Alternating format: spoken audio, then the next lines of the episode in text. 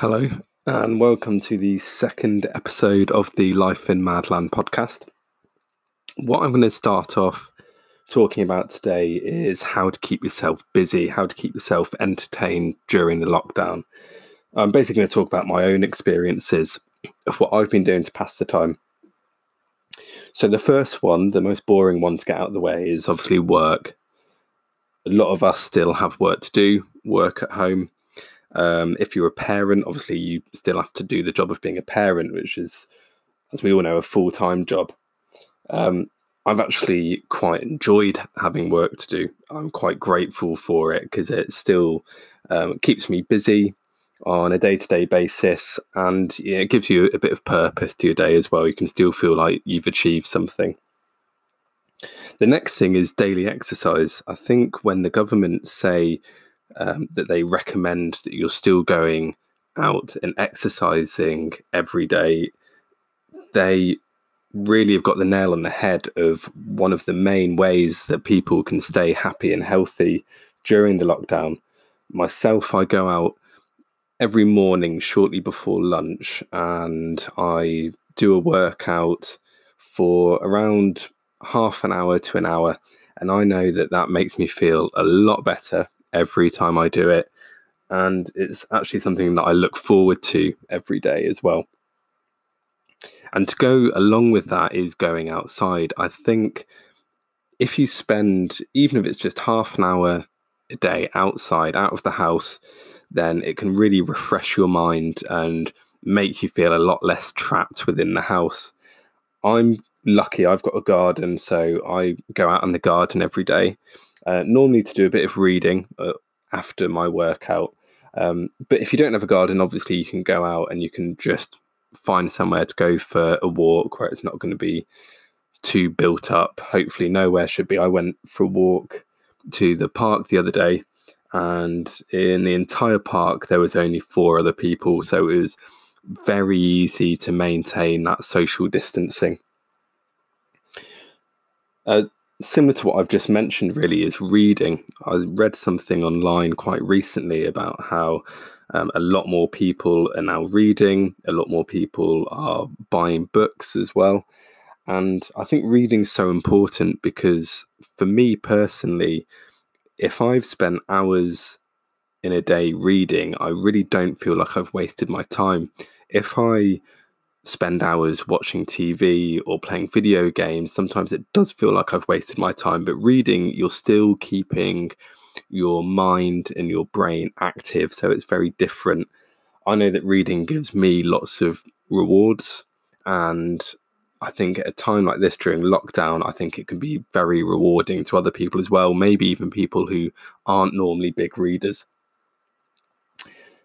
I also find find finding some way of being creative on a daily or a weekly basis is also very beneficial.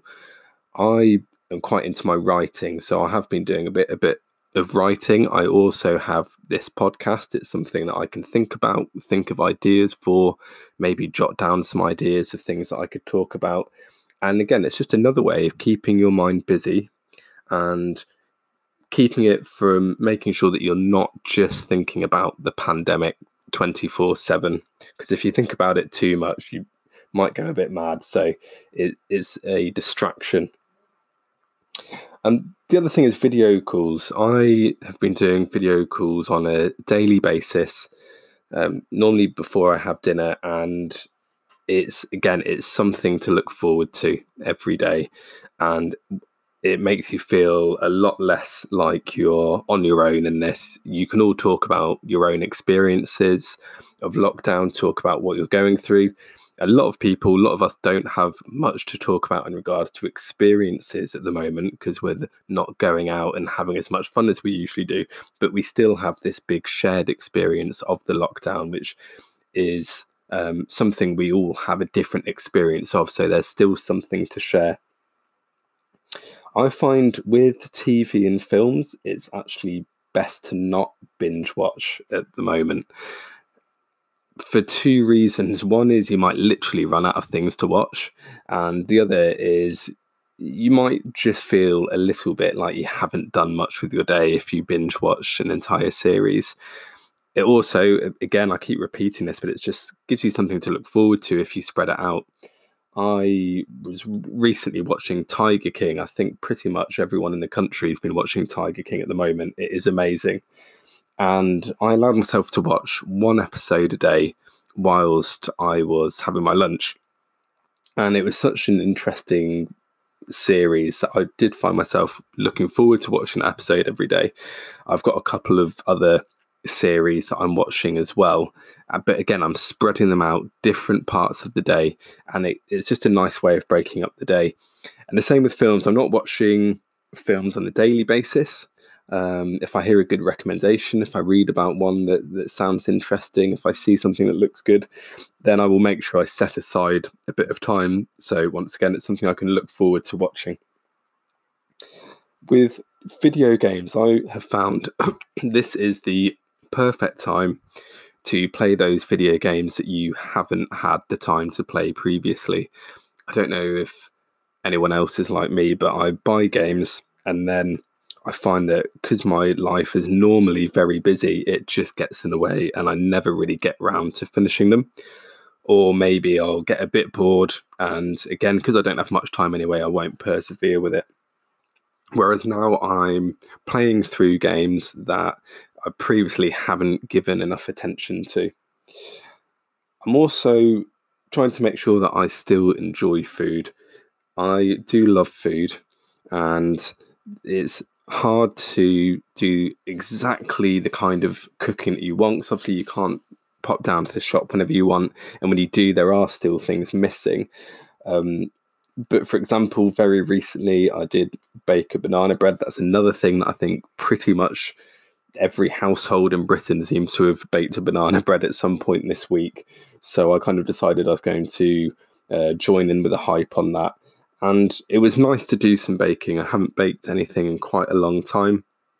And uh, it did used to be one of my hobbies that I did every single week. So I think that might be something that I try and get back into to also keep me busy.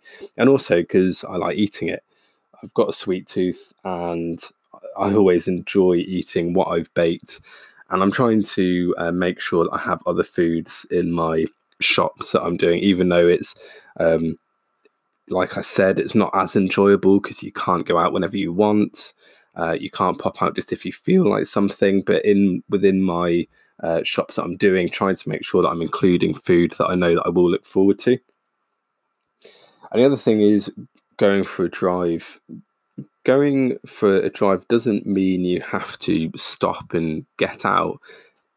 For me personally, I quite enjoy driving. I find it quite relaxing. I find it good me time, and I've always enjoyed it. It's also the only time generally that I get a chance to listen to music. I uh, listen to music on the way to work and the way back from work. And I, I've been missing that actually with obviously not being able to go into work. So if you go for a drive, turn your music up, have a good sing along. I find it it just um, puts you in that kind of mindset of things being a little bit more normal.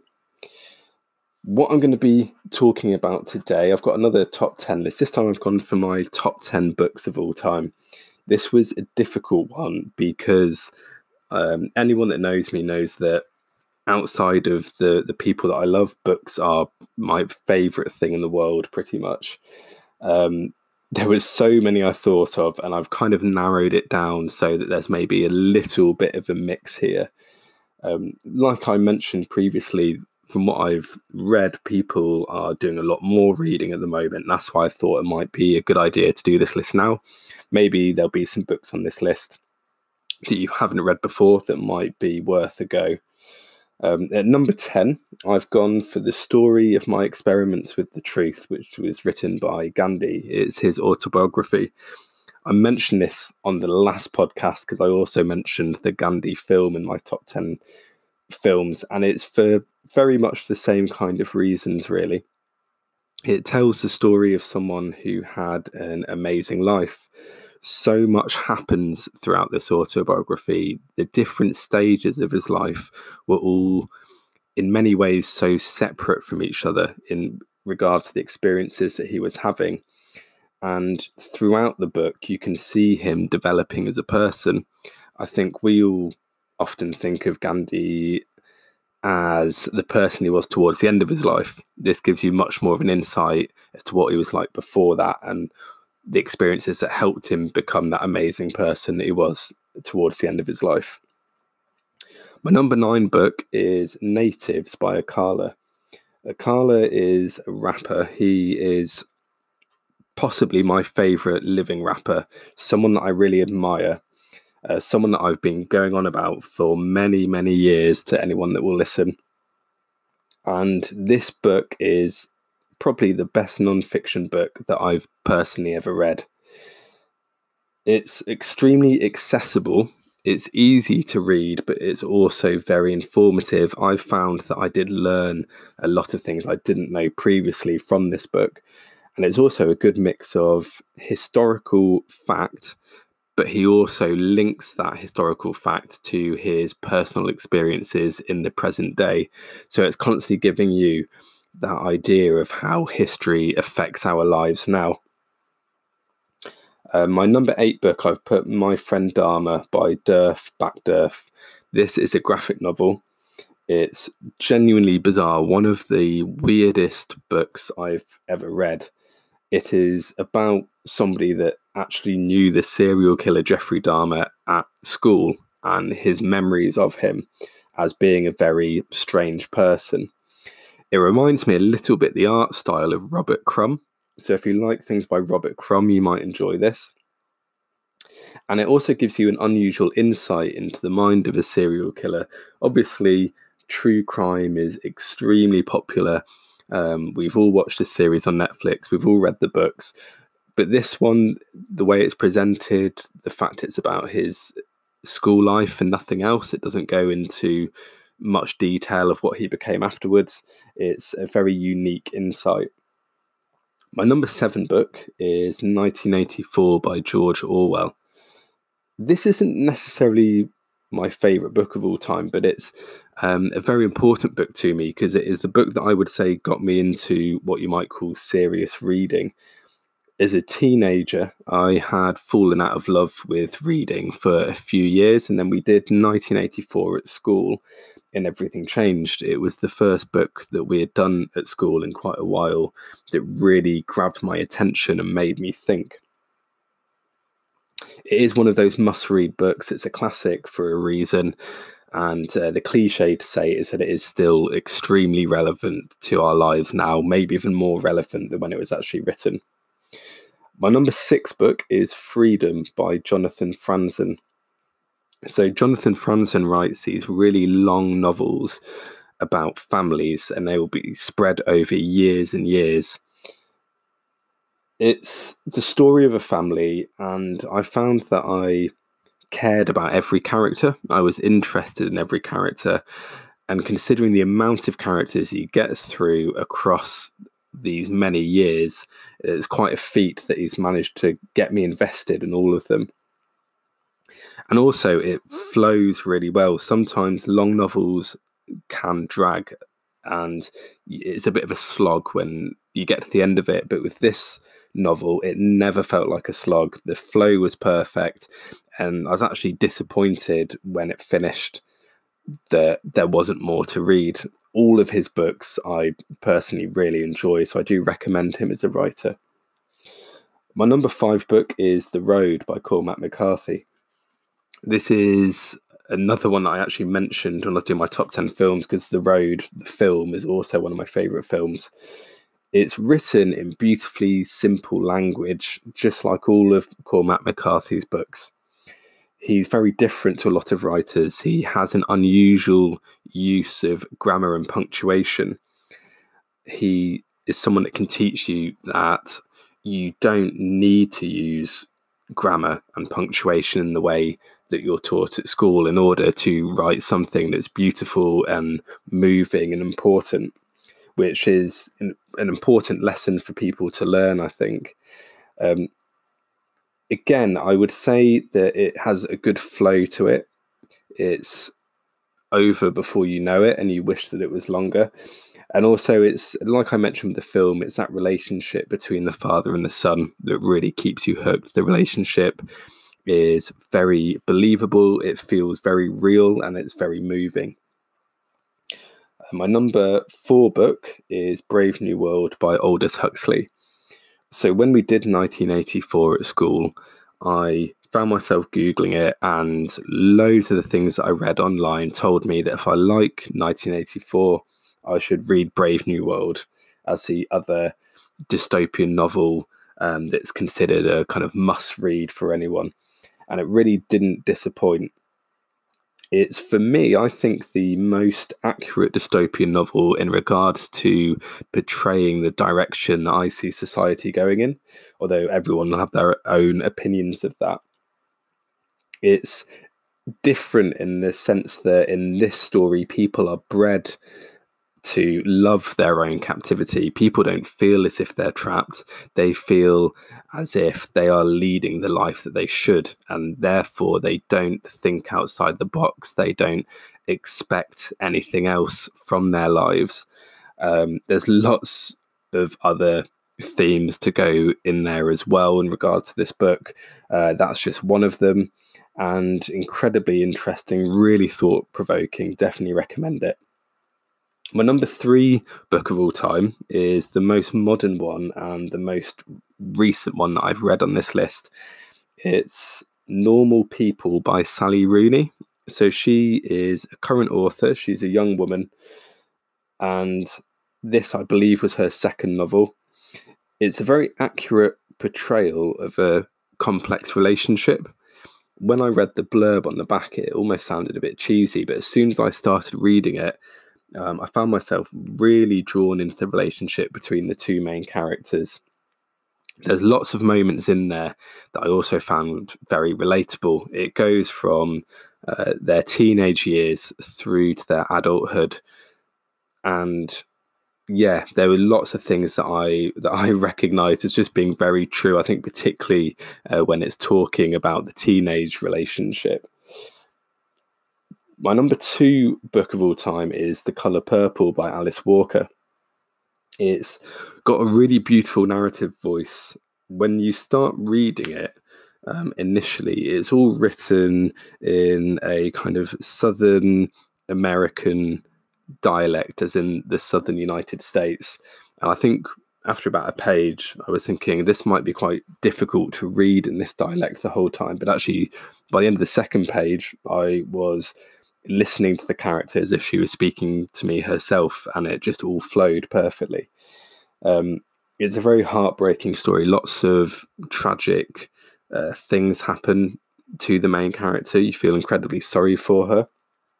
But all of the characters in the story are amazing. They're incredibly memorable, and you really go on the journey with the character. Um, my number one book of all time is Ham on Rye by Charles Bukowski. For me, this isn't a difficult choice. Uh, it's a coming of age story, and it's been my favourite book ever since I read it many years ago when I was at university. Uh, the thing that I love about this book is it is just so raw and real. Um, Bukowski does not pull any punches with his writing, to say the least. If you're easily offended, I wouldn't read this. He says exactly what he thinks and feels. Pretty much all of his books, I think, apart from one, are based on his own experiences, maybe sometimes loosely, uh, but it feels very personal. The writing does. It's hilariously funny to the point where it makes me laugh out loud, but then it's also very sad in parts as well. And sometimes it switches between these two emotions really quickly, but also really effectively. It's also a very quotable book. I found myself quite often uh, reading a line and then going back to it and saving it on my phone or writing it down on a piece of paper because I didn't want to forget the sentence because it was just so good, so well written. And again, it's very well, some of it is very relatable. I think that Charles Bukowski is a polarizing character, someone that um, I think I w- would have been very different to if I'd ever met him, if we'd been alive at the same sorts of times.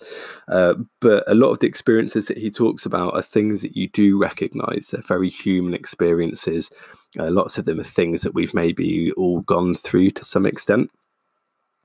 And for me personally, he's my favourite writer. Anything by him, I think, is well worth the read. But anyway, thanks for listening to my second episode of my podcast. Again, let me know if you've got any ideas of other things that I could do the podcast on. Keep yourself safe. Um, make sure you look out for each other. If you think someone might be feeling a bit lonely, give them a call and maybe give one of those books I've mentioned a read and let me know what you thought of it.